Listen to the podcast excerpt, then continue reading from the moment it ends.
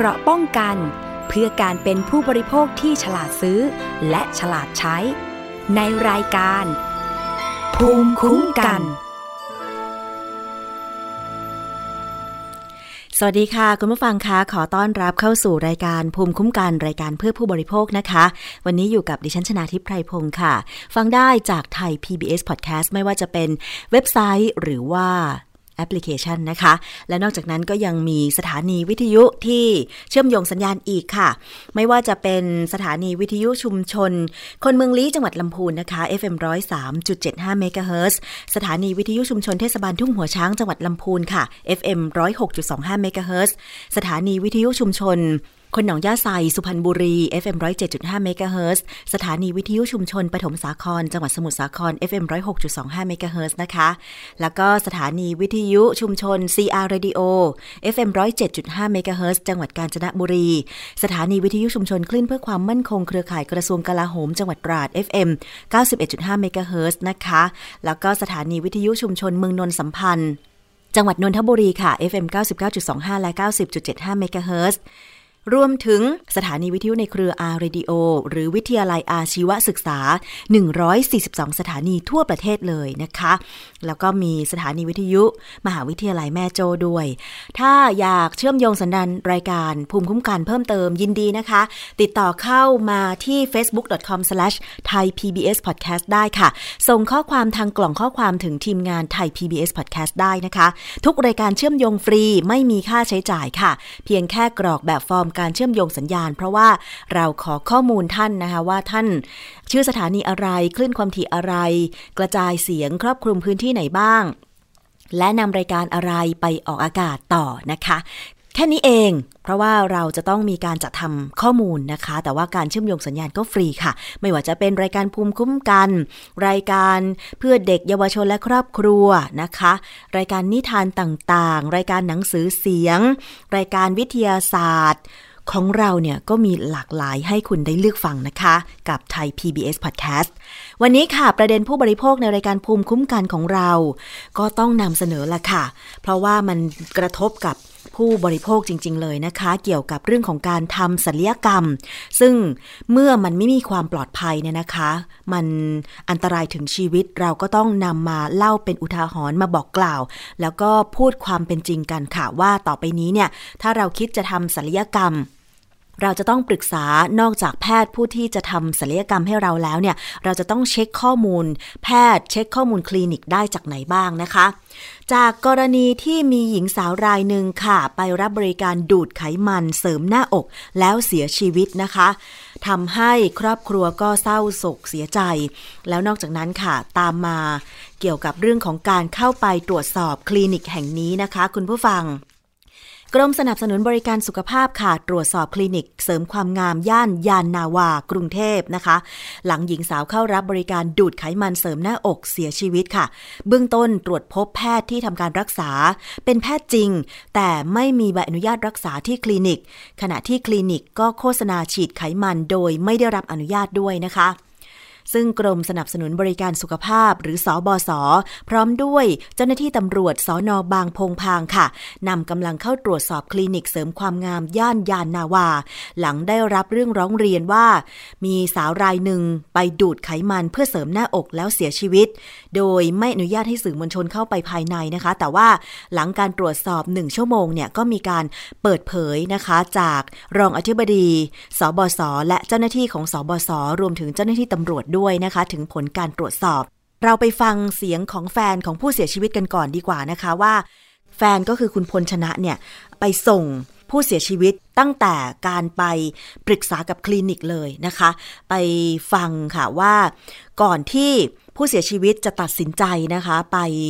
ทำศัลยกรรมดูดไขมันเสริมหน้าอก ในครั้งนี้เนี่ยได้มีการหาข้อมูลคลินิกศัลยกรรมจากที่ไหน แล้วก็ มีขั้นตอนการตัดสินใจแล้วก็การไปทำการดูดไขมันตรงนี้เป็นอย่างไรบ้างนะคะ ไปฟังจากคุณพลชนะค่ะ ซึ่งเป็นแฟนของผู้เสียชีวิตค่ะ ก็เขามีการไปคุยมีคุยกันทางผ่านแชทนะครับ ตั้งแต่ประมาณต้นเดือนสิงหา แล้วก็มีวันที่ 10 สิงหาที่เข้าเข้าไปที่คลินิก คุยเรื่องโปรโมชั่นอะไรกันต่างๆ แล้วก็มีการมาจำสามพันบาท แล้วก็นัดนัดวันทำคือวันที่ยี่ สิงหาครับผม แล้วก็ก่อนก่อนวันไปทำวันที่สิบเจ็ดก็มีการตรวจร่างกายจากคลินิกอบอุ่น แล้วก็ได้ผลประมาณวันที่ 21 ก็ส่งให้ทางคลินิกดู คลินิกก็แจ้งว่าผลผลตรวจโอเค ร่างกายแข็งแรงดี วันที่ที่ 22 เราก็เลยไปทำครับผมนอกจากตรวจร่างกายทั่วไปเนี่ยก็มีเทสไหมว่าแพ้ยาแก้เอ่อยาชายาอะไรพวกนี้มีไหม อ่าผมไม่แน่ใจเรื่องผลตรวจครับเพราะผมผมก็ไม่รู้ว่าตัวบรรทัดไหนมันคืออะไร แต่ทางคลินิกก็ยืนยันมาแล้วว่าว่าผลตรวจโอเคดีเขาไม่ได้มีการแพ้ยาหรืออะไรคราวนี้พอถึงวันที่ผ่าผ่ายังไงบ้างผ่ากี่ครั้งหรือว่าทีเดียวแล้วใช้เวลานานไหมออกไปอยู่ยังไงถึงจะอ่าผมผมไปส่งเขาตั้งแต่เจ็ดโมงของวันเสาร์ที่ 22 นะครับ แล้วรับกลับอีกทีหนึ่ง4โมงเย็น ก็คือเขาดูดไขมันขาต้นขากับต้นต้นแขน แล้วก็มาเสริมหน้าอกคือวันเดียวจบครับผม วันที่ไปรับผ่ามามีอาการแบบผิดปกติไหมมีอาการผิดปกติตั้งแต่วันแรก แต่ผมแต่ผมก็ถามแล้วทางคลินิกยืนยันว่ามันเป็นอาการปกติของการทำศัลยกรรม มันก็จะมีอาการเจ็บตรงส่วนที่ทำแล้วก็มีร่างกายอ่อนเพลียอะไรอย่างเงี้ยครับเขาก็บอกให้ทานยาแล้วก็นอนพัก มาซุดตอนไหนนะกี่วัน ฟุตหนักๆเลยใช่ไหมครับ จริง ๆเขามีอาการตั้งแต่วันแรกเนอะแต่ว่าเราเราเราก็ยังเชื่อคลินิกว่าคืออาการปกติของการทำถ้าซุดหนักๆวันวันจันทร์ที่ 24 ครับที่พาไปคลินิกอีกครั้งหนึ่งใช่ครับ แล้วก็พาไปเนี่ย ผมเจอแต่เจ้าหน้าที่ไม่เจอหมอ ผมจริง ๆ ผมไม่เคยเจอหมอเลย หมอที่ทำวันที่ไปส่งที่คลินิกที่เขามีการฉีดยาเอ่อแก้ปวด แล้วก็ให้น้ำเกลือ ผมก็ยังไม่เคยเจอหมอ แล้วก็ไม่เห็นหมอนะไม่น่าจะมีหมอ ผมก็เลยติดใจตรงนี้ว่า ทางพนักงานหรือว่าพยาบาลของเขาเนี่ย สามารถให้ยาได้เองเลยหรือเปล่า หรือว่ามันต้องผ่านหมออย่างเดียว ครับผมแล้วเขาก็มีการส่งส่งโรงพยาบาลเจริญกรุงครับอ่าฮะแต่ว่าในโรงพยาบาลเจริญกรุงเนี่ยเขาก็มีส่งต่อไปเลิกสียอีกทีหนึ่งโดยใช้ใช้สิทธิประกันสังคม ผมก็ถามเขาว่า ถ้าถ้าพี่มั่นใจในโรงพยาบาลเจริญกรุงที่พี่ส่งตั้งแต่แรกทำไมพี่ไม่ยืนยันค่ารักษาทำไมต้องส่งไปที่สิทธิ์เขาบอกว่ามันเป็นขั้นตอนของโรงพยาบาลเจริญกรุงแต่ซึ่งสามารถเราเรารู้กันอยู่ว่ามันสามารถเลือกได้ถูกไหมครับ ว่าเราจะเสียใช้สิทธิ์หรือว่าเราจะจ่ายเงินเองค่ะนั่นคือเสียงของคุณพลชนะแฟนของผู้เสียชีวิตหลังจากที่ตัดสินใจไป ดูดไขมันเพื่อเสริมหน้าอกที่คลินิก แห่งนี้นะคะคืออยู่ที่ยานนาวา แต่ว่า อยู่แถวแถวๆช่องนนทรีนะคะ ยังไม่เปิดเผยชื่อคลินิกค่ะ ต้องรอขั้นตอนทางกฎหมายกันก่อนนะคะ คุณผู้ฟัง มาติดตามรายละเอียดการลงไปตรวจคลินิกแห่งนี้ของกรมสนับสนุนบริการสุขภาพ พร้อมด้วยเจ้าหน้าที่ตำรวจออสอนอบางพงพางนะคะ ผู้ที่ลงไปตรวจก็คือทันตแพทย์อาคม ประดิษฐสุวรรณรองอธิบดีกรมสนับสนุนบริการสุขภาพ พร้อมด้วยพันตำรวจเอกจุมพลขนานุรักษ์ ผู้กำกับการสอนอบางพงพางค่ะ ซึ่งหลังจากใช้เวลาตรวจสอบภายในคลินิกหนึ่งชั่วโมงนะคะ ได้มีการเปิดเผยกับผู้สื่อข่าวด้วย แต่ว่าก็มีบรรยากาศการเข้าไปตรวจสอบโดยทันตแพทย์อาคมและเจ้าหน้าที่ของสบศนะคะ หลายๆ ท่านเนี่ย พร้อมทั้งเจ้าหน้าที่ตำรวจได้ให้พนักงานประจำคลินิกเสริมความงาม ย่านยานาวาแห่งนี้นะคะนำเครื่องไม้เครื่องมือที่ใช้บริการลูกค้ามาให้ดู พร้อมทั้งอธิบายขั้นตอน การดูดไขมันและก็เสริมหน้าอกให้ฟังด้วย ไปฟังบรรยากาศบางส่วนของการตรวจภายในคลินิกค่ะรอบขารอบขาแล้วที่ไหนอีกที่ไหนหน้าท้องด้วยไหมไม่ครับไม่ครับใช้รอบขาไขมันรอบขาแบบตรงไหนนะช่วงแขนที่ที่ที่เติมนะครับ ไม่ไม่ที่เอาออกตอนที่เอาเอาออกเอาขาที่มาแขดูนกับขาออกกับแขนสองข้างใช่เป็นสองข้างเอาขาสองข้างถูกไหมเออแล้วจากนั้นเราก็ถึงพอปั่นได้ได้ที่แล้วก็ถึงจะไปฉีดตามจุดที่เราต้องการถูกไหมอ๋อแต่แต่แต่แขนเราไม่ได้มาขับแขนเราทิ้งเอาแขนทิ้งแต่เอาเฉพาะขาที่มันใส่ที่นมโอเคที่นี่ทำบ่อยไหมกี่เคสไม่ค่อยอะค่ะเดินเพราะกี่ว่าเคสเดือนหนึงอ่าหนูไม่ทราบค่ะส่วนมากจะเป็นซิลิโคนมากกว่าฮะส่วนมากจะเน้นซิลิโคน เน้นซิลิโคนมากกว่าอืมไหนซิลิโคนถ้าซิลิโคนต้องต้องผ่าตัดใช่ไหมผ่าตัดผ่าตัดแล้วใช้ห้องขนาดนี้ได้เดี๋ยวผ่าตัดมันต้องต้องมีสรุปแล้วในในประวัติเนี่ยเขาเอาจากขาหน้าใช่ข้างละสามร้อยนี่ขาหนีบนะสสามร้อยนี่คือแขนแขนนะขาหน้าคือเจ็ดขาหน้าคิดเจ็ดร้อยเจ็ดร้อยข้างละใช่ไหมข้างละเจ็ดร้อย ค่ะ เป็นบรรยากาศบางส่วนนะคะที่นำมาให้ฟังกันเกี่ยวกับการเข้าไปตรวจสอบ คลินิก ดูดไขมันเพื่อเสริมหน้าอกย่านยานาวาแห่งนี้นะคะ ซึ่งเสียง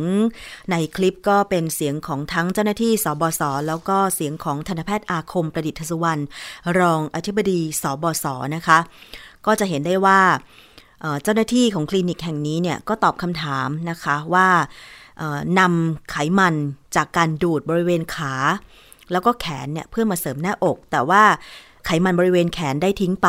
นำเฉพาะไขมันบริเวณขานะคะมา มาเสริมหน้าอก แต่ว่าส่วนมากเนี่ยการให้บริการของคลินิกก็จะเป็นการผ่าตัดเสริมซิลิโคนมากกว่านะคะ อันนี้ก็ต้องรอผลการสอบสวนค่ะ หลังจากนั้นนะคะก็ได้มีการออกมาเปิดเผยของทางด้านรองอธิบดีสบศนะคะ บอกว่าจากการตรวจสอบ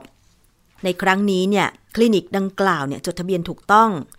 ขณะที่ห้องผ่าตัดเครื่องมือการรักษา ยาและเวชภัณฑ์อุปกรณ์กู้ชีพ ถูกต้องตามมาตรฐานของกระทรวงสาธารณสุข มีเพียงการโฆษณาให้บริการดูดไขมันที่ยังไม่ได้มีการอนุญาต อันนี้ก็มีโทษตามกฎหมายด้วย ส่วนแพทย์ผู้ที่รักษาผู้เสียชีวิตก็พบว่าเป็นแพทย์จริง แต่ไม่มีใบอนุญาตสพ6หรือใบอนุญาตปฏิบัติงาน ในสถานพยาบาลดังกล่าวด้วยนะคะอะทีนี้เราไปฟังนะคะ การเปิดเผยของทางด้านเจ้าหน้าที่ของกรมสนับสนุนบริการสุขภาพถึงการตรวจสอบคลินิกแห่งนี้ค่ะ ไม่ถูกต้องก็คือเรื่องด้านด้านแพทย์แพทย์ที่กระทำการดูดไขมันเนี่ยนะเป็นแพทย์ที่ยังไม่ได้ยื่นสพ6ต้องมีความผิดตามกฎหมายสถานบาลนะครับส่วนเรื่องสถานที่เครื่องไม้เครื่องมืออุปกรณ์เนี่ยเป็นไปตามมาตรฐานทั้งหมดนะครับ ส่วนวิธีการดูดไขมันเนี่ยอันนี้เป็นส่วนหนึ่งที่เราจะต้องดำเนินการส่งไปทางแพทยสภาเพื่อชี้เพื่อชี้ขาด พื่อชี้ขาดว่าเอ่อมาตรฐานเนี้ยในการดูดไขมันเนี่ยเป็นไปตามมาตรฐานของแพทยสภาหรือไม่อย่างไรกรณีตัวแพทย์คนที่ดูดไขมันเนี่ยถือว่ายังไม่มีใบอนุญาตให้สัมผัสมีเป็นเป็นอ่ามีเป็นแพทย์จริงนะเป็นแพทย์จริง แต่ก็เวลาเข้าไปอยู่คลินิกใดก็ตามเนี่ยต้องยื่นสพ6ซึ่งเป็นระเบียบของกฎหมายเรานะครับของกรมสนับสนุนซึ่งคนนี้ไม่มีเออไม่มีตัวเช็คแล้วไม่มีไม่ได้ยื่น ลักษณะแบบนี้ถ้ามีโทษเนี่ยจะต้องมีนะก็เราทางเราจะได้ไปให้พิเศษค่าปรับครับปรับเท่าไหร่ดีอ่าปรับเป็นสองหมื่นฮะโทษเดียวเลยนะโทษเดียวฮะโทษปรับทางเดียวไม่มีโทษจำคุกเพราะเขาเป็นหมอจริงถูกไหมอืมส่วนส่วนคดีอาญาก็ต้องว่าไปอาญาก็ต้องไปที่สอนออาใช่ว่าตามคดีใช่ ใช่ครับใช่ฮะใช่ใช่ใช่ใช่ถูกต้อง เอ่อคลินิกนี่เจ้าของนี่ก็คือเป็นเป็นบริษัทเนาะเป็นบริษัท ส่วนผู้ทำการอะอ่าวันที่เกิดเหตุอะ มาอยู่ที่วันที่24วันเดียว22ไม่ได้อยู่เนาะผู้ทำการก็คุณหมออีกท่านหนึ่งหมายถึงว่าคุณหมออีกท่านหนึ่งนี่ก็คือ เป็นผู้ดำเนินการที่ได้รับใบอนุญาตแต่ไม่ได้อยู่ในเหตุการณ์ก็ก็คือไม่ได้ทำเราไม่ได้ทำไม่ได้ทำใช่อย่างนี้มันมันพิจารณาสอบเจตนาที่จะหลอกลวงผู้บริโภคได้ด้วยไหมคะไม่ไม่ไม่ถ้าเขาเป็นหมอจริงนะหมอจริงหรือว่าถ้าถ้าเป็นหมอเถื่อนอะหลอกลวงแน่อืมอืมเออเป็นหมอจริงเขาสามารถทำได้อยู่แล้วอืมแต่ทำได้มาตรฐานหรือไม่นั่นอะต้องแพทยสภาเป็นผู้กำหนด ก็ต้องให้แพทย์ดูอีกทีว่าใช่เขามีความใช่เรียบร้อยใช่ก็จะคุมวิชาชีพเขาถูกไหมครับอือืมมอืมถ้าแบบนี้ผลผลตรวจออกมาภายหลังปรากฏว่าอาจจะไม่ได้ไม่ได้มาตรฐานต่างๆอ๋ออ่าเราก็เราก็จะเรียกเขามาดำเนินคดีเหมือนกันโทษจำคุกหนึ่งปีปรับสองหมื่นบาท อันนี้จะมีโทษจำคุกเข้ามาแล้ว แต่ต้องรอผลจากแพทยสภาก่อนเนาะอืมก็มีแบบนี้ถ้าหนักสุดเลยเนี่ยมีการถึงขั้นต้องขออนุญาตหมอใช่ไหมก็ต้องแล้วแต่แพทยสภาแล้วแต่แพทยสภาแต่ในโทษนี่มีอยู่แล้วอยู่ที่ความผิดมีอยู่แล้วใช่ใช่ครับใช่ใช่ แบบนี้เราเราพบบ่อยนะคะกรณีคุณหมอที่ยังไม่ได้มีสพหกแล้วก็มาดำเนินการแบบนี้ เยอะพอสมควรมากพอสมควร แต่ก็เราจะอ่าถ้าเจอเราก็จะดำเนินคดีทั้งหมด ค่ะ ก็เป็นรายละเอียดนะคะ เกี่ยวกับผลการตรวจสอบคลินิก ดูดไขมันเพื่อเสริมหน้าอกย่านยานนาวา หลังจากที่เจ้าหน้าที่กรมสนับสนุนบริการสุขภาพ หรือสอบศเข้าตรวจสอบนะคะว่า มีความผิดอะไรบ้าง แพทย์ผู้ดูดไขมันและเสริมหน้าอกเนี่ยเป็นแพทย์จริง แต่ไม่มีใบอนุญาตสพ6หรือใบอนุญาตปฏิบัติงานในสถานพยาบาลแห่งนี้นะคะ ซึ่งตามกฎหมายแล้วตามกฎ ของสบศแล้วเนี่ยแพทย์คนใดก็ตามที่จะไปประจำการอยู่สถานพยาบาลแห่งใดก็ต้องมีใบอนุญาตการเข้าประจำการที่สถานพยาบาลแห่งนั้นนะคะ อันนี้ตรวจสอบแล้วไม่มีก็มีโทษปรับ 20,000 บาทด้วยนะคะ แล้วก็เรื่องของการโฆษณาให้บริการดูดไขมันที่ยังไม่ได้มีการขออนุญาตคลินิกแห่งนี้นะคะ ก็ต้องรับโทษตามกฎหมายก็คือโทษปรับ 20,000 บาท หรือขออภัยค่ะ โทษปรับ 20,000 บาท และจำคุกไม่เกิน 3 ปีนะคะ คุณผู้ฟัง อันนี้ก็ต้องรอทางแพทยสภาตรวจสอบ คุณสมบัติของแพทย์ผู้ทำการดูดไขมัน แล้วก็เสริมหน้าอกดังกล่าวนะคะว่ามีข้อบกพร่องตรงไหนถึงทำให้คนที่รับบริการดูดไขมันเสริมหน้าอกเสียชีวิตได้นะคะ ซึ่งสาเหตุการเสียชีวิตเนี่ยก็ต้องรอตรวจสอบกันต่อไปค่ะ ว่าเกิดจากความผิดพลาดระหว่างการรับบริการหรือไม่ เพราะว่าขั้นตอนการดูดไขมันมีความเสี่ยง 2 กรณีคือ กรณี เครื่องมืออุปกรณ์ห้องผ่าตัดไม่มีมาตรฐาน ก่อให้เกิดการติดเชื้อ และกรณีที่ 2 คือเกิดจากความผิดพลาดในระหว่างการรับบริการทำให้เกิดภาวะไขมันเข้าไปอุดตันในเส้นเลือดนะคะ ซึ่งญาติผู้เสียชีวิตหญิงสาวรายนี้เนี่ยก็ได้ขอให้ทำการชนะสูตรศพ ซ้ำอีกครั้ง คาดว่าจะทราบผลภายใน 3 วันนี้นะคะ แฟนของผู้เสียชีวิตค่ะ คุณพลชนะก็อ้างอีกว่าหลังจากที่ไปแจ้งความที่สอนอบางพงพาง และยื่นคำร้องให้พนักงานสอบสวนออกเอกสาร เพื่ออายัดศพ มาผ่าชนสูตรที่สถาบันนิติเวชวิทยา โรงพยาบาลตำรวจ ก็มีบุคคลที่อ้างตัวว่าเป็นคนของคลินิกนั้นเนี่ย โทรศัพท์มาหาพร้อมยื่นข้อเสนอเป็นเงิน 2 ล้านบาท รวมค่ารักษาและค่าใช้จ่ายต่างๆ ซึ่งครอบครัวยังไม่ขอรับนะคะ อีกทั้งไม่มั่นใจว่าคนที่โทรติดต่อมานั้นเนี่ยเป็นแพทย์หรือเป็นบุคคลของคลินิกจริงหรือไม่นะคะ ก็รอผลการชนสูตรศพอีกครั้งต่อไปว่า ความผิดพลาดจากการไปรับบริการดูดไขมัน เสริมหน้าอกเนี่ยอยู่ในขั้นตอนไหนนะคะ แล้วก็จะได้ดำเนินคดีตามกฎหมายกันต่อไปค่ะ แต่ทีนี้คุณผู้ฟังคะผู้บริโภคทุกท่านคะ ก่อนจะไปรับบริการไม่เฉพาะการไปดูดไขมันเสริมหน้าอกทำศัลยกรรมอะไรเนี่ยนะคะ ก็ต้องมีการตรวจสอบให้มั่นใจว่า ก่อนจะไปทำศัลยกรรมเนี่ย เสียเงินไปแล้วต้องสวยต้องปลอดภัยด้วย ไปฟังคำแนะนำจากเจ้าหน้าที่ของกรมสนับสนุนบริการสุขภาพอีกครั้งหนึ่งค่ะว่า ก่อนประชาชนจะไปทำศัลยกรรม หรือรับบริการที่คลินิก หรือสถานพยาบาลแห่งใดเนี่ยต้องตรวจสอบอะไรบ้างไปฟังกันค่ะ ทางแพทยสภาน่าจะทราบดีอยู่แล้วล่ะทราบดีอยู่แล้ว เราเราเราทำงานสอดรับกันอยู่แล้วนะครับทุกวิทุกสภาวิชาชีพแหละฉะนั้นสิ่งที่ให้ความรู้ประชาชนเป็นหลัก ว่าต้องทำในฐานะที่ถูกต้องได้มาตรฐานคนต้องเป็นแพทย์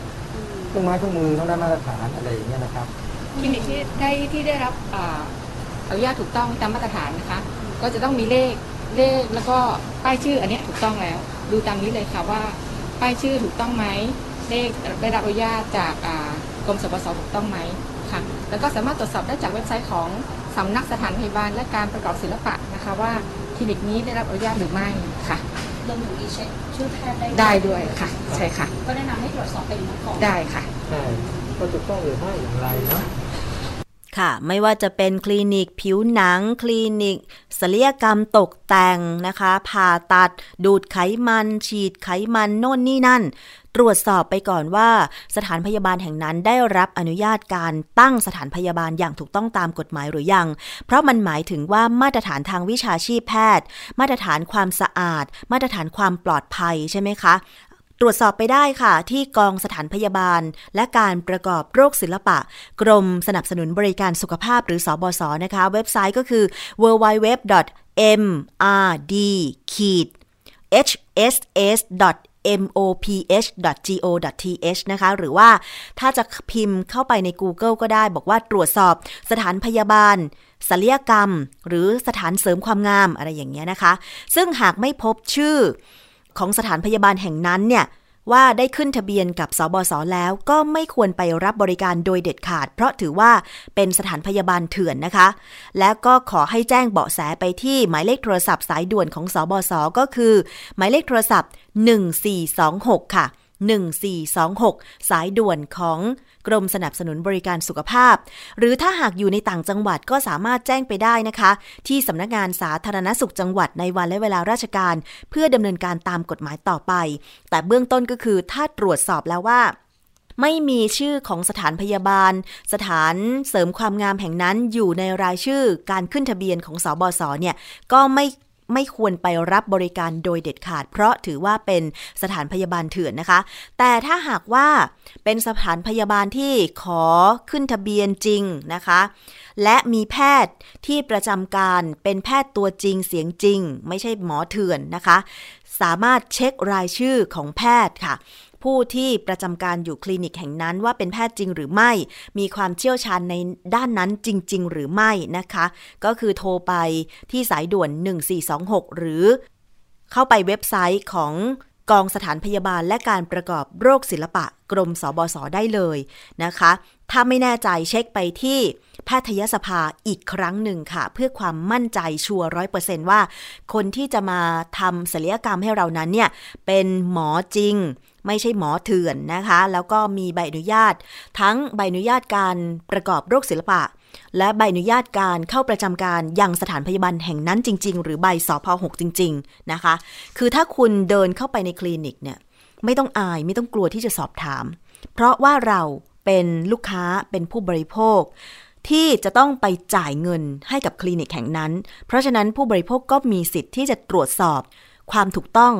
ความปลอดภัย ก่อนที่จะเข้ารับบริการ ซึ่งถ้าเป็นสถานพยาบาลที่ประกอบการตรงไปตรงมา เป็นคลินิกขึ้นทะเบียนจริง มีหมอจริงประจำการนะคะ มีความเชี่ยวชาญด้านนั้นจริง ๆ เขาจะไม่ปกปิดข้อมูลเลยนะคะ อันนี้สังเกตง่าย ๆ ดิฉันเคยไปสอบถามคลินิกเสริมความงามหลายคลินิกเหมือนกัน คือถ้าไม่มีหมอที่ไปประจำการจริง ๆ หรือว่าต้อง คล้ายๆว่า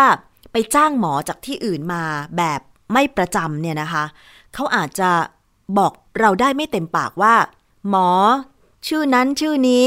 มาประจำช่วงนั้นช่วงนี้ อันนี้ลองสังเกตปฏิกิริยาของเจ้าหน้าที่ที่ต้อนรับเราค่ะว่า พอเราสอบถามไปปุ๊บว่า มีคุณหมอท่านไหนประจำอยู่ ชื่อแพทย์อะไรคะ และประประจำช่วงไหนคะนะคะแล้วก็จะมีรูปของแพทย์รวมถึงใบประกอบเลขที่ใบประกอบโรคศิลปะติดอยู่ที่คลินิก ให้เราเห็นอย่างชัดเจน ถ้าคลินิกไหนต้องไปซื้อตัวหรือจ้างคุณหมอมาจากคลินิกอื่น บางทีก็อาจจะไม่มีใบประกอบโรคศิลปะของคุณหมอท่านนั้น ติดอยู่ที่คลินิก ยกเว้นจะมีแค่คุณหมอที่ประจำหรือว่าคุณหมอเจ้าของคลินิกเท่านั้น อันเนี้ยคนที่จะไปใช้บริการสามารถสอบถามรายละเอียดตรงนี้ได้เลย ไม่ต้องอายไม่ต้องกลัวนะคะ เพราะว่าถ้าเป็นสถานบริการตัวจริงเสียงจริงเนี่ย เขาจะบอกรายละเอียดทุกอย่าง แล้วก็ให้คำแนะนำอย่างถูกต้องด้วยนะคะ ยกเว้นนี่แหละ เป็นสถานพยาบาลที่บางทีก็อาจจะยังไม่ได้ขอขึ้นทะเบียน การให้บริการดูดไขมันเนี่ย มันเป็นนวัตกรรมใหม่มั้งคะ คือจริง ๆ ได้ยินมาหลายปีแล้วนะสำหรับการดูดไขมัน แต่ส่วนมากเนี่ย ดูดไขมันก็เพื่อลดความอ้วนนะ ดิฉันก็เพิ่งเคยได้ยินนี่แหละว่าดูดไขมันจากส่วนขาเพื่อมาเสริมหน้าอก ซึ่งการเสริมหน้าอกเนี่ยเท่าที่เคยศึกษาเรื่องของการทำศัลยกรรมมาก็คือการใช้ซิลิโคน ซึ่งถือว่าเป็นสิ่งแปลกปลอมเหมือนกันที่วิธีการเสริมก็คือต้องผ่าตัดเต้านม เอาซิลิโคนตัวเนี้ยเข้าไปนะคะเสริมเพื่อให้หน้าอกใหญ่ขึ้น มีความมั่นใจเพิ่มมากขึ้น นะคะเป็นการเสริมความมั่นใจของท่านหญิงอะใช่ไหมคะ แต่ว่าการดูดไขมันจากต้นขาหรือต้นแขน เอามาเสริมหน้าอกเนี่ยเพิ่งเคยได้ยิน ซึ่งมันน่าจะมีความเสี่ยงมากพอสมควรในความคิดของดิฉันนะคะ เพราะว่าเท่าที่เคยเห็นคลิป การดูดไขมันเนี่ยไขมันมันก็จะเหลวๆใช่ไหมคะ แล้วก่อนจะดูดไขมันไม่ว่าจะเป็นหน้าท้องหรือว่าต้นขาเนี่ยมันต้องมีการสอดเครื่องมือเข้าไปเพื่อดูดออกมาแล้ว บางคลิปเนี่ย แสดงให้เห็นว่าจะต้องมีการแบบใช้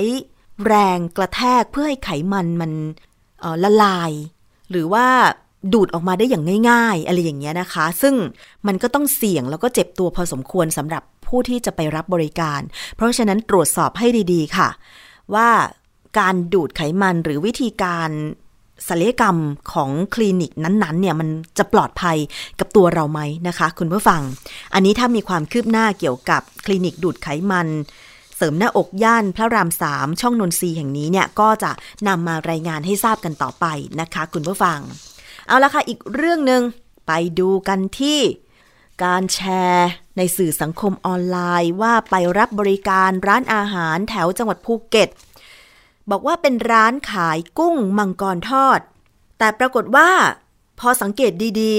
ๆ กลับพบว่ามีการผสมเนื้อไก่เข้าไปด้วยนะคะ กรณีที่มีการโพสต์ภาพแล้วก็เรื่องราวผ่าน Facebook ค่ะ ว่าร้านขายกุ้งมังกรทอด แต่เจ้าของร้านอาหารซีฟู้ดที่ขายในงาน ร้อยริมเลแอดป่าตอง กลับผสมเนื้อไก่เข้าไปด้วย โดยมีการแสดงความคิดเห็นในโพสต์นี้เป็นจำนวนมากค่ะ แล้วก็เรียกร้องให้มีการตรวจสอบข้อเท็จจริง เพื่อไม่ให้เป็นการซ้ำเติมสถานการณ์การท่องเที่ยวจังหวัดภูเก็ตไปมากกว่านี้นะคะ ซึ่งเจ้าหน้าที่ตำรวจ สถานีตำรวจภูทรป่าตองอำเภอกระทู้จังหวัดภูเก็ตค่ะ ได้เชิญเจ้าของ Facebook แล้วก็เจ้าของร้านอาหารซีฟู้ดที่ไปขายในงาน เพื่อพูดคุยรายละเอียดและปรับความเข้าใจ กรณีที่มีการโพสต์ข้อความโต้ตอบกันไปมา โดยมีตัวแทนประมงจังหวัดภูเก็ตเข้าร่วมรับฟังด้วยนะคะ เพื่อภาพลักษณ์ที่ดีของจังหวัดภูเก็ต โดยไม่อนุญาตให้สื่อมวลชนเข้าฟังแต่อย่างใดนะคะ แต่ว่าก็มีการเปิดเผยภายหลังจากมีการร่วมพูดคุยค่ะ ทั้งนี้พนักงานสอบสวนได้เรียกแต่ละฝ่ายเข้าไปสอบถามเรื่องราวที่เกิดขึ้น หลังได้ข้อมูลเบื้องต้นแล้ว ได้ให้ทั้งสองฝ่าย พูดคุยเจรจาเพื่อปรับความเข้าใจกัน โดยเจ้าของโพสต์ ได้นำกุ้งมังกรทอดที่ซื้อมาให้เจ้าหน้าที่ตรวจสอบด้วยนะคะเบื้องต้นนะคะมีการนำเนื้อกุ้งมังกรทอดเนี่ยไปให้อดีตเชฟ ได้ชิมด้วยนะคะ แต่ก็ไม่สามารถยืนยันได้ เนื่องจากอาจจะมีการผสมแป้งมากเกินไป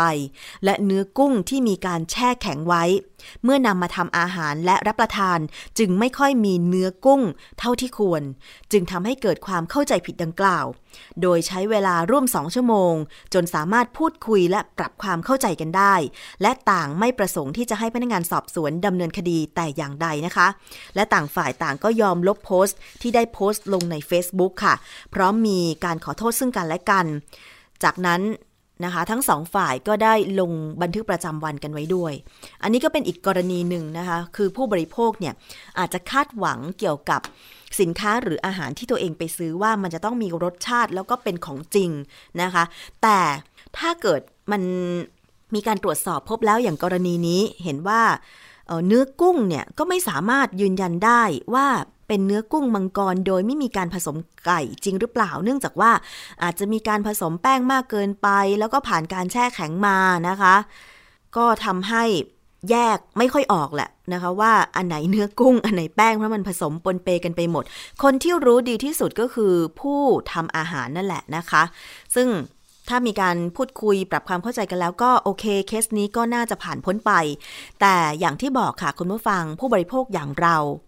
เราก็ต้องการสินค้าที่มีคุณภาพใช่ไหมคะ จะมั่นใจได้อย่างไรว่าอาหารที่วางขายตามงานตามบูธโดยเฉพาะงานแหล่งท่องเที่ยวต่างๆ เนี่ย มันจะการันตีร้อยเปอร์เซนว่าเป็นสินค้าดีมีคุณภาพตามที่เขาโฆษณา อย่างกุ้งมังกรเนี่ยคุณผู้ฟังมันราคาแพงใช่ไหม ตัวหนึ่งก็เป็นพันนะ เท่าที่เคยเห็นตามตลาดอาหารทะเลนะคะ ขนาด ตลาดในท้องถิ่นเนี่ยก็ยังแพงเลยอะอย่างหัวหินเนาะมันเป็นไปตามกลไกตลาดอะค่ะ กุ้งมังกรมันตัวใหญ่แล้วมันแบบ ไม่รู้สิ บางคนก็บอกอร่อย บางคนก็บอกเฉยๆดิฉันไม่รู้ดิฉันไม่เคยกิน บอกตรงๆ เห็นราคาตัวละพันห้าอะไรอย่างเงี้ย บางทีก็อืมกินกุ้งขาวธรรมดาดีกว่า ไม่แน่ใจ คือบางคนอาจจะแบบอยากจะลองชิมก็ชิมได้นะคะ แต่ว่าด้วยความที่ราคามันสูงแบบเนี้ย พอมันถูกแปลรูปเป็นอาหารแบบต่างๆ ก็เลยคิดว่าเนี่ยพอกัดเข้าไปปุ๊บมันจะต้องเจอเนื้อกุ้งมังกรหรือเปล่านะคะแต่ปรากฏว่าพอไปเจอแล้วลักษณะมันไม่ใช่เนื้อกุ้งนี่นา มันคืออะไร มันคือแป้งหรือมันคือเนื้อไก่เอาอย่างอื่นมาผสมหรือเปล่าอะไรอย่างเงี้ย ก็อาจจะไปแชร์ในโลกออนไลน์ทำให้เกิดความคลาดเคลื่อนกันได้ อันนี้ก็ต้องมีการเคลียร์กันแบบกรณีนี้นะคะ เอาเป็นว่า ถ้าเกิดตรงไปตรงมา ทั้งผู้ประกอบการนะลูกค้าก็จะได้สินค้าที่ดีด้วย อันนี้ก็เดี๋ยวเป็นอุทาหรณ์กันต่อไปก็แล้วกันเวลา จะไปออกบูธจะไปออกร้านจะทำอาหารขาย ตรงที่แห่งไหนร้านค้าแห่งใดก็จะได้ปฏิบัติการอย่างตรงไปตรงมาเนาะนะคะใจเขาใจเราแหละค่ะ ลูกค้าก็อยากได้ของดี ผู้ค้าก็อยากขายดีๆ เพราะฉะนั้นจะทำไงให้ขายดีๆ ล่ะ จะทำยังไงให้ลูกค้าเชื่อใจล่ะ ก็ต้องได้ของดีนะคะ อาหารก็ต้องอาหารดีๆ ไม่บูดไม่เน่าไม่เสีย มีอีกกรณีหนึ่งที่ดิฉันเองก็ในฐานะคนลำพูนก็รู้สึกว่ารู้สึกไม่สบายใจเหมือนกัน คือเพื่อนดิฉันนะคะมีการแชร์โพสต์ โพสต์หนึ่ง บอกว่าไปซื้อลำไยที่ขายริมถนนแถวจังหวัดลำพูนนะคะ แล้วปรากฏว่า 3 กิโล 100 บาทแล้วมันเน่า อะทีนี้ก็เลย มีการแสดงความคิดเห็นกันนะคะว่า ไม่น่าจะทำแบบนี้เลย เพราะว่ามันเสียภาพลักษณ์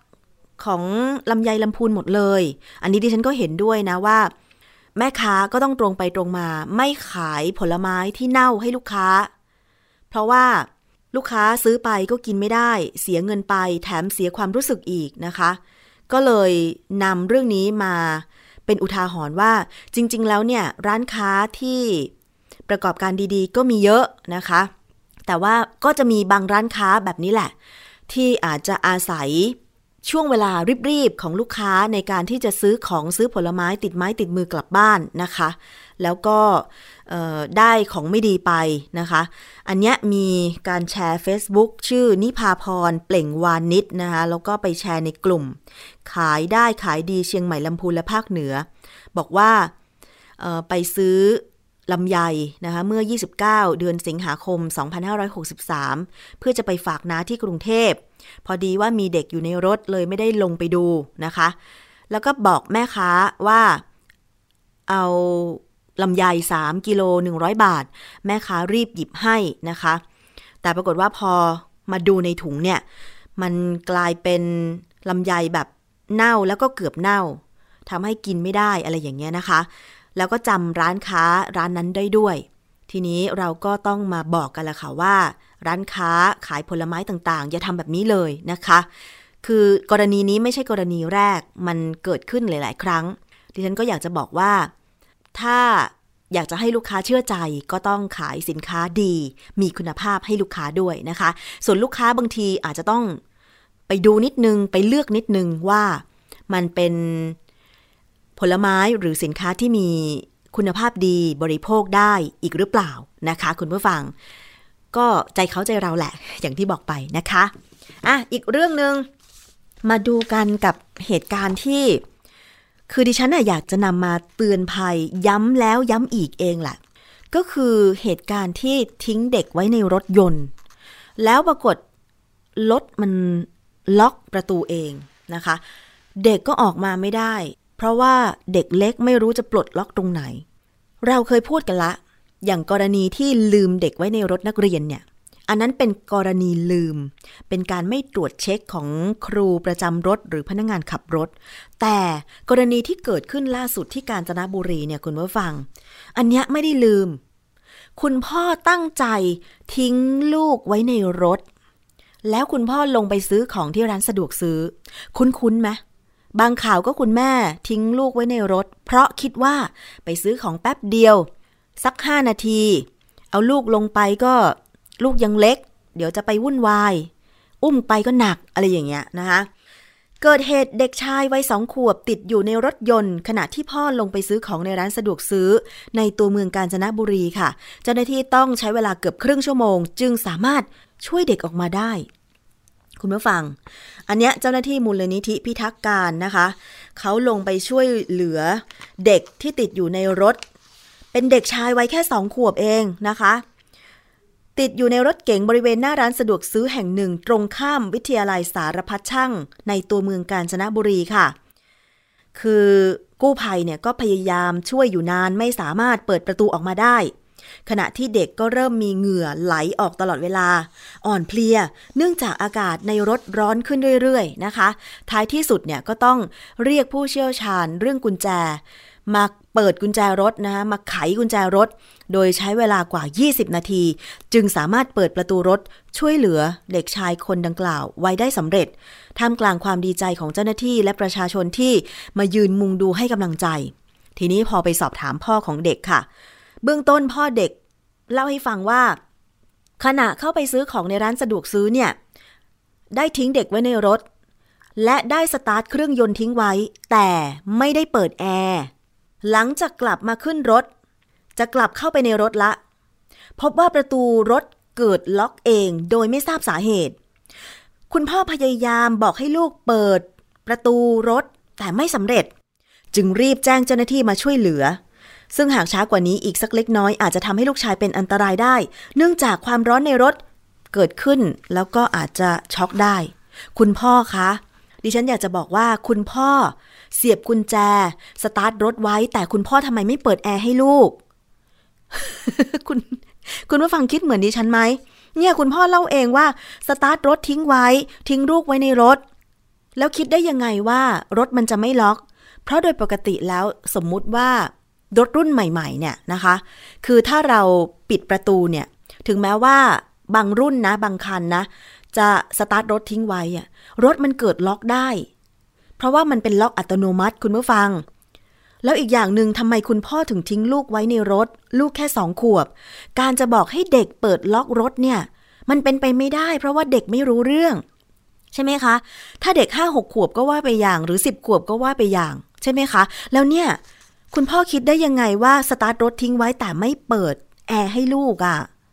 ก็ในเมื่อถ้าคุณพ่อคิดว่าจะทิ้งลูกไว้ในรถแล้วทำไมคุณพ่อไม่เปิดแอร์ไว้ให้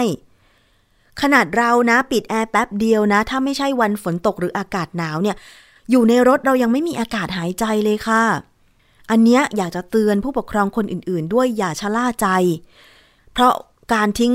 เด็กเล็ก ไม่ถึงสามขวบ หรือแม้แต่ห้าขวบเองบางคนก็ยังไม่รู้เรื่องเลยเนี่ยนะคะ เอาไว้ในรถคนเดียวด้วยเนี่ย อันตรายมากๆนะคะ ถ้าคุณรักลูกเนี่ย ต้องหิ้วลูก ต้องเรียกว่าอย่างนั้น อุ้มลูก หิ้วลูก จูงลูก ยังไงก็ได้ จะลงไปซื้อของแค่ 30 วินาทีก็ต้องจูงลงไป ก็ต้องให้เขาลงไป อย่าทิ้งเด็กเล็กไว้ในรถเด็ดขาดคุณผู้ฟัง ถ้ารักลูกอย่าทำแบบนี้ เดี๋ยวลูกคุณเกิดเสียชีวิตขึ้นมา แล้วคุณจะมาเสียใจภายหลังไม่ได้นะคะ อันนี้คือแบบมันสะเทือนใจดิฉันจริง ๆ เพราะว่าจากการติดตามข่าวว่ามีเด็กถูกลืมไว้ในรถ พ่อแม่ตั้งใจทิ้งลูกไว้ในรถอะไรก็ตามเนี่ย แล้วเด็กติดอยู่ในรถเนี่ย มันไม่ใช่ความผิดของเด็กค่ะ มันเป็นความผิดของผู้ใหญ่ ที่ทำไมไม่ดูแลให้ดีนะคะ คุณผู้ฟัง อันนี้อยากจะฝากกันไว้ด้วย เอาละค่ะ นี่คือช่วงแรกของรายการภูมิคุ้มกัน รายการเพื่อผู้บริโภคนะคะ ทุกเรื่องราวค่ะนำมาพูดคุยในรายการนี้ หาทางออกร่วมกัน แล้วก็เตือนภัยกันแบบนี้ละค่ะ จะได้เป็นอุทาหรณ์นะคะ แล้วก็ไม่ทำให้ผู้บริโภคอย่างเราๆท่านๆเนี่ยเกิดมีปัญหาขึ้นมาได้นะคะ เรายังมีอีกช่วงหนึ่งค่ะ คิดก่อนเชื่อกับดรแก้วกังสดานนภัย นักพิษวิทยานะคะ วันนี้ดิฉันคุยกับอาจารย์แก้ว ในเรื่องของนกพิราบค่ะ ซึ่งเคยนำเสนอไปแล้ว แต่อยากจะนำมาย้ำเตือนอีกครั้งหนึ่ง เพราะมีบางท่านเนี่ย อาจจะใจบุญเนาะเอาอาหารให้นกตามที่สาธารณะต่างๆ แต่ลืมไปว่า นกพิราบอาจจะเป็นพาหะนำโรคมาสู่คนได้ไปฟังกันค่ะ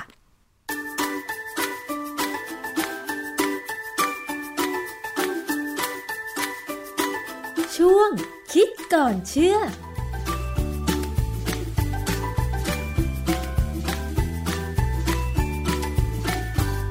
พบกันในช่วงคิดก่อนเชื่อกับดิฉันชนาทิพย์นะคะ จะพูดคุยกับดรแก้วกังสดานนภัยนักพิษวิทยาค่ะ วันนี้นะคะมาคุยเรื่องของนกพิราบ เอ๊ะมันเกี่ยวยังไงมันมี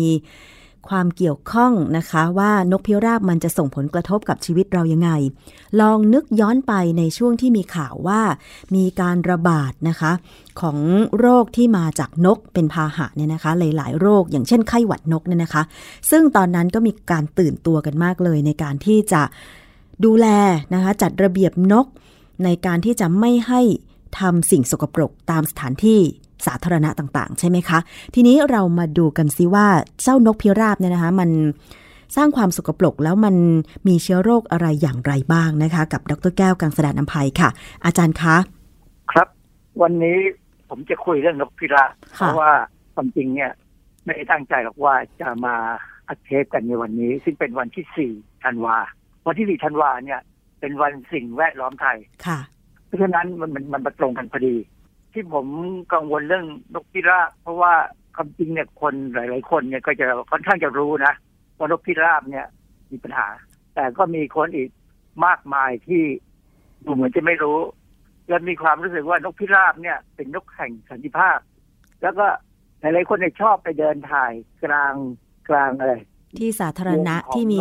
นกพิราบที่ไม่มีนกมากินอะไรต่ออะไรได้นะ เมื่อก่อนก็สนามหลวงไงอาจารย์ใช่ไหมคะ สนามหลวงวัดสุทัศน์ค่ะแถวกทมมีสนามอะไรพวกเนี้ยคือมีคนเอาอาหารไปขายที่ซ้ำเขาก็ซื้อมาแล้วก็โปรย แล้วช่างภาพเนี่ยชอบถ่ายมากเลยเวลานกมันบินขึ้นพึบขึ้นไปเลยนะค่ะถ้ามีคนที่เขาจะถ่ายได้อยู่กลางวงนก มันดูดีดีแต่หารู้ไหมว่าคนพวกนั้นน่ะ คนที่เดินอยู่ในกลางวงของฝูงนกพิราบเนี่ยเสี่ยงต่อการติดเชื้อไวรัสต่างอืๆซึ่งมทำให้เกิดโรคนู่นโรคนี้โรคเยื่อหุ้มสมองอักเสบ หรือว่าอาจจะเป็นโรคอื่นด้วยซ้ำครั้งหนึ่งเนี่ย ผมเคยเดินอยู่หน้าโรงแรมเอเชีย จะไปเดินขึ้นรถไฟฟ้า ปรากฏว่านกพิราบมันบินมาจากไหนก็ไม่รู้บินข้ามหัวผมปั๊บที่ปึ๊ดออกมา ที่แขนเสื้อผมเลยค่ะ ผมก็เจ็บใจมันมากเลยแต่มันบินหนีไปแล้วผมก็เลยได้ไปจัดการทำความสะอาดด้วยผ้าเช็ดหน้าแล้วก็โยนผ้าเช็ดหน้าทิ้งไปเลยค่ะ คือประเด็นคือ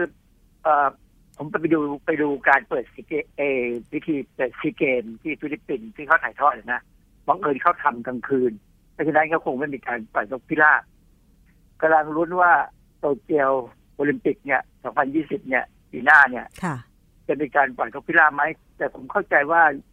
คงไม่มีการปล่อยแล้วล่ะ เพราะว่าทั่วโลกเนี่ยเป็นที่รู้กันว่านกพิราบเนี่ย มันเป็นสัตว์ที่นำเชื้อ เออมันเป็นเรื่องที่น่าประหลาดนะค่ะ นกพิราบเนี่ย เป็นสัตว์ป่าสงวนนะอ๋อเหรอคะคือเราเห็นมันตามสถานที่สาธารณะ เราคิดไม่ถึงว่ามันเป็นสัตว์สงวนนะอาจารย์ มันอบพยพมาจากป่าอ๋อเดิมเนี่ยมันเป็นสัตว์ป่า แล้วพอมันมันหาอาหารกินได้ไม่ค่อยดีในป่า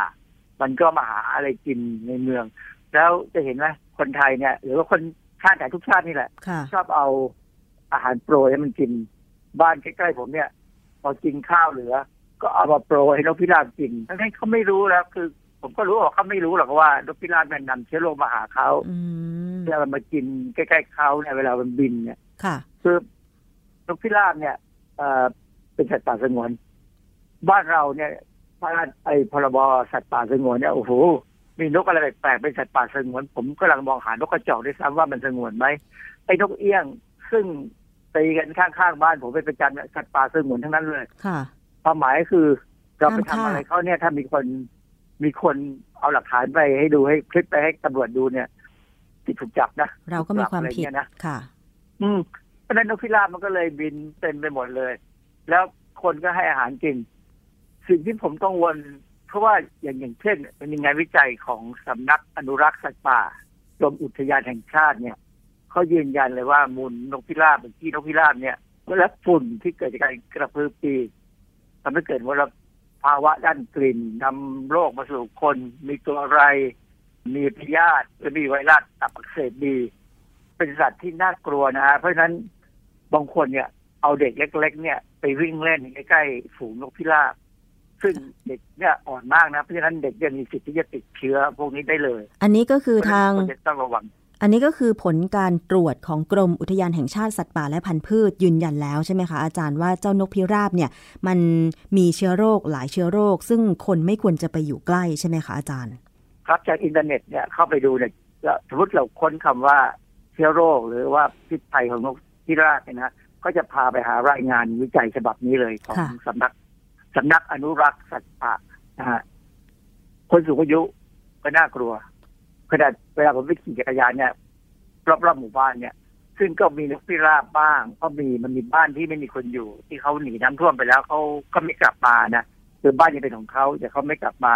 พัฒนาเนี่ย บ้านนั้นก็จะเริ่มรกเพราะต้นไม้เนี่ยนกพิราบมันมีความชอบมากเลย มันก็จะไปอยู่ตามบ้านที่คนทิ้งอืมนะฮะค่ะมีจักรยานเนี่ยผมต้องใส่หน้ากากเพราะว่าบางทีมันบินข้ามหัวเฉยเลยค่ะ แต่ตอนนี้เนี่ย นกพิราบ ก็อยู่ในสถานที่สาธารณะทั่วกรุงเทพแล้วก็ทั่วไปนะคะ แต่ว่าก็ยังดีหน่อยที่ในช่วงมีไข้หวัดนกระบาดเนี่ย ทางเทศกิจเขาก็มีการจับนกพิราบนั้นไปไว้ในที่ที่ไม่อยู่ในที่สาธารณะบ้างแล้วอะไรอย่างเงี้ย อาจารย์แล้วที่มันมีอยู่ตอนนี้ล่ะ ถ้ามันรวมตัวกันเป็นฝูงหรืออะไรยังไง เราควรจะรณรงค์ให้ความรู้กับประชาชนได้ยังไง ผมไม่แน่ใจว่าเทศกิจเขาลืมไปหรือเปล่าว่า นกพิราบเนี่ยเป็นนกพิราบซึ่งมันสามมีความสามารถในการสื่อสารค่ะพอมันไปปล่อยเขาใหญ่มันก็บินกลับมาได้ อ๋อเหรอคะอ๋อใช่ใช่มีพักหนึงเขาไปไปปล่อยเขาใหญ่ค่ะแล้วมันก็บินกลับมาได้ เมืองไทยนี่มีสมาคมเลี้ยงนกพิราบสื่อสารนะอืมเพราะว่านกพิราบเนี่ยจริง ๆ แล้วเป็นสัญลักษณ์ของนักข่าวนะอาจารย์ เพราะว่าเกี่ยวข้องกับการสื่อสาร มันมีโครงการพิราบน้อย ใช่ อีกไม่กี่วันเนี่ย 13ธันวา62เนี่ย จะมีการแข่งขันชิงถ้วยนะการแข่งขันนกพิราบนานาชาติพัทยาครั้งที่สี่ค่ะคือจะเคยสังเกตไหมว่า บางบ้านเนี่ยเขาเลี้ยงนกพิราบเป็นกรงแล้วเขาก็ให้มันบินเอ็กซ์ไซส์อือบิฮึนบินออกกำลังกาย เป็นฝูงบินบินบินบินนกพิราบเนี่ยปัญหาของมันคืออึของมันเนี่ยคือตัวปัญหาหนักอืมในทาง ไอสถาปัตยกรรมของตึกโบราณโบราณเนี่ยเขากลัวขี้นกมากเลยนะค่ะพิราบเนี่ย มันมีมันเป็นกรดเนี่ยความที่อื่นมันเป็นกรดเนี่ยมันก็กัด ผมมันมีวันหนึ่งผมไปไปไหว้พระที่วัดพระแก้ว ก็ไปคุยกับเจ้าหน้าที่ท่านหนึ่งคุยเรื่องนู้นเรื่องนี้แล้วก็มองไปตามหลังคาซึ่งวัดพระแก้วเขาก็ติดไอ้พวกระบบป้องกันนกพิราบนะปรากฏว่าคนที่เป็นเจ้าหน้าที่เนี่ยเขาบอกว่ามีตอนนั้นมีอยู่ครั้งหนึ่งเขาใช้เป็นพวกคล้ายๆตะปูเนี่ยเป็นเหล็กแหลมเนี่ยไปวางไว้ตามบริเวณที่นกมันจะเกาะนกมันก็เกาะไม่ได้อยู่หลายวัน แล้วสุดท้ายวันหนึ่งนกพิราบมันเขาก็ไปเขาก็ไปพบความจริงว่า มันเกาะได้แล้วเขาก็เลยปีนขึ้นไปดูที่สูงเลยนะปรากฏว่านกพิราบมันฉลาดมาก มันลงไปคาบเอาถุงพลาสติกที่มีคนทิ้งไว้แบบไม่เป็นที่เป็นทางอะมาวางตรงตะปู แล้วมันก็เกาะได้อืมค่ะสุดท้ายเขาก็บอกว่าสงสัยต้องใช้วิธีการตีตะข่ายนั่นแหละค่ะ อาจารย์อึของนกพิราบเนี่ยนะคะ มันมีเชื้อโรคใช่ไหมคะ คือถ้าเราไปโดนหรือว่าเราสูดเอาเชื้อโรคตรงนี้เข้าไป แล้วที่อาจารย์บอกว่ามันเป็นกรดเหรอคะมันมันเป็นยังไง อาจารย์เคยมีงานวิจัยพวกนี้ไหมคะคือนกธรรมดาเนี่ยนะในอื่นมันจะมีกรดยูริกจะสังเกตได้ว่าเวลาเราซื้อรถยนต์มาเนี่ยเขาจะแนะนำเลยว่าถ้าเป็นรถสีเข้มเช่นพวกสีแดงสีดำอะไรพวกเนี้ยนะเอ่อถ้าโดนขี้นกเนี่ย ไม่ว่าจะนกพิราบหรือนกอะไรก็ตามนะให้รีบล้างค่ะอย่าให้มันถึงกับ คือถ้ามาลงกับโปรงหน้ารถเนี่ยล้างได้รีบล้างนะเพราะเพราะว่าถ้าเราขับไปแล้วมันร้อนเนี่ยค่ะขี้มันจะติดหนัก แล้วมันจะอืมทำให้สีด่าง อันนี้เป็นที่รู้กันมานาน เพราะฉะนั้นไม่ว่าจะนกพิราบหรือนกอะไรก็ตามนกอึมันเนี่ยมีความเป็นกรดอืมต้องระวังทีนี้นกพิราบเนี่ยอึมันถ้ามันยังเปียกๆอยู่เนี่ยยังไม่ค่อยมีปัญหาเท่ากับว่ามันแห้งนะค่ะพอมันแห้งปั๊บเนี่ยมันเป็นผงมันกระจายได้อ๋อเหรอคะเพราะมันก็จะกระจายเป็นฝุ่นเหมือนกับขี้ไก่เลยนะเหมือนอึไก่เนี่ยนะค่ะ ซึ่งถ้ามีเชื้อโรคเนี่ยก็จะอยู่ในนั้นแหละ เพราะฉะนั้นไอ้ที่เป็นผงเนี่ยน่ากลัวกว่าที่เป็นเปียกๆเปียกๆเนี่ย มันก็ยังลมไม่พัดไปไหนมาไหนใช่ไหมค่ะ เพราะฉะนั้นอย่างเนี้ยอย่างที่เขาจะมีนะการการแข่งขันนกพิราบเนี่ยผมก็ภาวนานะว่า เข้ามาจากให้นกเนี่ยมาจากกรงที่เขาสามารถจะควบคุมมันได้นะอย่าให้มันไปเที่ยวขี้บ้านนู้นบ้านนี้ ค่ะ เพราะว่าโรคต่างๆที่มันนำมาแม้กระทั่งโรคไข้หวัดนกเนี่ย ยังมีงานวิจัยมีงาน ที่เขาทำออกมาเขาบอกว่า มันมีศักยภาพในการเอาไอ้ H5N1 เนี่ย มากระจายในคนได้นะค่ะแต่ว่าของคนไทยเนี่ยอาจจะยังไม่ถึงกับมีข้อมูลชัดเจน คือบ้านเราเนี่ยข้อมูลมันไม่ชัดเจนจนกว่าที่จะมีการสืบสวนที่แท้จริงนะค่ะแล้วเราไม่ค่อยมีงบประมาณสืบสวนของพวกนี้หรอกเพราะเรามีความรู้สึกว่านกพิราบเป็นนกแห่งสันติภาพค่ะใครจะไปขอทุนทำวิจัยพวกนี้ก็ตลกอะนะ คือคือผมดูข่าวครั้งหนึ่งที่ไทยพีบีเอสออกข่าวเนี่ยที่ว่ากทมเนี่ยเขาก็ทำนะเพราะนายกสั่งใช่ไหมก็มีการพยายาม คือตอนที่เขาไล่นกพิราบจากสนามหลวงอะหรือว่าจากแถวสาวิชาที่วัดสุทัศน์อะเขาไล่นกพิราบไม่ได้หมดเลยนะค่ะ มันไปอยู่ที่อื่นกันแล้วมันก็มาแถวบ้านผมก็มีพอมันมาที่บ้านหมู่บ้านเนี่ยคือผมเป็นคนให้อาหารแล้วมันก็เลยสิงอยู่แถวนั้นค่ะเราต้องคอยไล่มันอืม บริเวณที่มันชอบมากที่สุดคือบานกระทุ้งห้องน้ำคือหน้าต่างเล็กๆที่ห้องน้ำนึกออกไหมที่มันเป็นหน้าต่างที่ถังค่ะถังไปเขาเรียกบานกระทุ้งเนี่ยเพราะมันเป็นที่การลมอย่างดีอืมันจะเอียงออกไปและการลม เพราะฉะนั้นเนี่ยบางครั้งไปเจอมันไข่เนี่ยเราก็ต้องคอยเอาไข่มันไปวางไว้ที่อื่น คือไม่อยากทำลายไข่มันค่ะแล้วก็ต้องปิดบานกันบานกระทุ้ง ช่วงหน้าหนาวแบบเนี้ยนกพิราบกับนกเขาเนี่ยนิยมหาบ้านกระทุ้งตามบ้าน โดยเฉพาะบ้านที่ไม่มีคนอยู่เนี่ยนะค่ะหรือคนที่อยู่แล้วไม่ใส่ใจเนี่ยไข่ ถ้าสร้างรังมันจะสร้างรังเนี่ย ก็จะมีรังมันก็จะมีมีพวกไวรัสมีพวกอะไร พวกไอไอตัวที่เป็นตัวไรอะค่ะพอสมควรนะต้องระวัง เพราะฉะนั้นผมก็หวังว่าโตเกียวโอลิมปิกนี่คงไม่มีการปล่อยนกพิราบนะ แล้วหวังว่างานกีฬางานอะไรสำคัญสำคัญของบ้านเราเนี่ยค่ะก็คงจะควรจะเลิกปล่อยนกพิราบแล้วให้เข้าไปอยู่ป่า คือจริงๆเนี่ยมันมีผมไปดูเว็บไซต์ของฝรั่งเนี่ยเขาบอกวิธีแก้ปัญหานกพิราบเลยเขาบอกว่า อย่าให้มีอาหารนกพิราบอืมให้ปรากฏค่ะทีนี้คนไทยเป็นคนใจบุญอยู่นะใช่ใส่บาตรเสร็จอาหารเหลือข้าวเหลือก็โปรยให้นกกิน ไม่ว่านกพิราบนกกระจอกนกกระจอกนี่ก็น่าดูนะแต่มันก็ยังไม่ถึงกับร้ายแรงมาก แต่มันก็อึน่ากลัวพอสมควรนะค่ะแล้วเสียงมันหนวกหูมากเลย อาจารย์แล้วเปรียบเทียบนกพิราบกับนกชนิดอื่นเนี่ย นกชนิดไหนที่เป็นแหล่งสะสมเชื้อโรคมาก นกพิราบเนี่ยเหรอคะอืมมันเป็นนกที่เข้าหาคนนะนะค่ะเพราะมันรู้ว่าที่ไหนมีคนที่นั่นมีอาหาร อืมมันฉลาดเหมือนแมวเลยอืมหมู่บ้านผมนี่ทั้งนกทั้งแมว แต่ว่าเราก็ได้แมวเนี่ยคอยช่วยกำจัดนกค่ะพอสมควรนะแต่ปรากฏว่าแมวมันชอบไปกินนกเขาได้ง่ายกว่าเพราะว่านกเขามันโง่กว่านกพิราบนะแต่ว่านกพิราบก็ แมวมันก็พยายามอะนะไปตามบ้านที่เป็นบ้านร้างแล้วคอยไปกินลูกนกพิราบก็ ผมก็เลยปล่อยแมวเฉยๆไม่ไม่ไม่ไม่ทำร้ายมันไม่ไล่มันนักแหละนะค่ะแต่ทีนี้เพราะว่าแมวด้านหมู่บ้านผมจรจัดค่ะ แต่ทีนี้นกพิราบเนี่ยเมื่อเรารู้ว่ามันมีเชื้อโรคอยู่ในอึมัน แล้วไม่ควรจะไปใกล้ แม้ว่าจะแค่ได้กลิ่นหรือไปอยู่ในวงของนกพิราบอย่างเงี้ย แต่ว่ามันจะมีทางไหนแม่อาจารย์ที่จะจำกัดการขยายพันธุ์ของมันได้ ไม่ให้กินอาหาร ไม่ให้กินอาหาร ถ้ามันทุกคนมีทุกวันค่ะ ถ้ามันครับไม่ได้แหล่งอาหาร ไม่ได้กินอาหารจากแหล่งนี้ มันก็จะอพยพไปอีกแหล่งหนึ่ง โดยธรรมชาติมันก็ต้องเอาตัวรอดไม่ใช่เหรอคะอาจารย์ มันมันก็จะต้องไปแถวที่มีเป็นพวกนา พวกที่มีพวกพืชเมล็ดเช่นข้าวหรือข้าวโพดอะไรพวกนี้ใช่ไหมค่ะนั่นนั่นคือแหล่งที่เขาควรจะไปอยู่แถวนั้นคือ กินกินอาหารไอ้พวกธัญพืชที่หล่นหมายความว่า จากการเก็บเกี่ยวแล้วจะหล่นเนี่ยเขาก็ควรจะไปกินแบบนั้นอือฮึแต่บังเอิญนกพิราบเขาผมเข้าใจว่าเขาคงฉลาดพอสมควรเพราะเขาเห็นว่า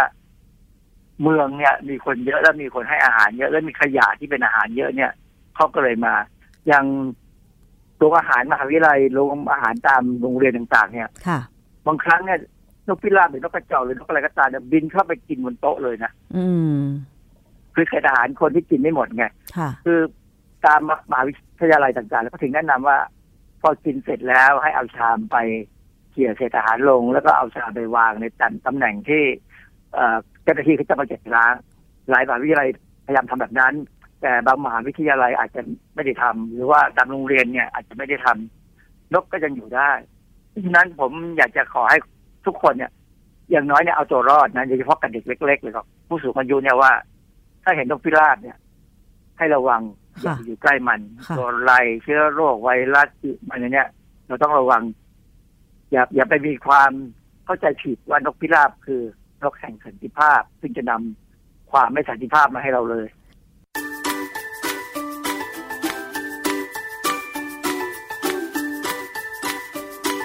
ช่วงคิดก่อนเชื่อ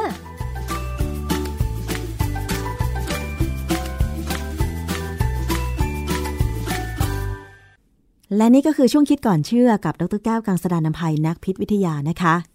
วันนี้รายการภูมิคุ้มกันรายการเพื่อผู้บริโภคหมดเวลาลงแล้วค่ะ ขอบคุณสำหรับการติดตามรับฟังทุกช่องทาง และทุกสถานีด้วยที่เชื่อมโยงสัญญาณนะคะ ดิฉันชนะทิพไพรพงศ์ต้องลาไปก่อน สวัสดีค่ะ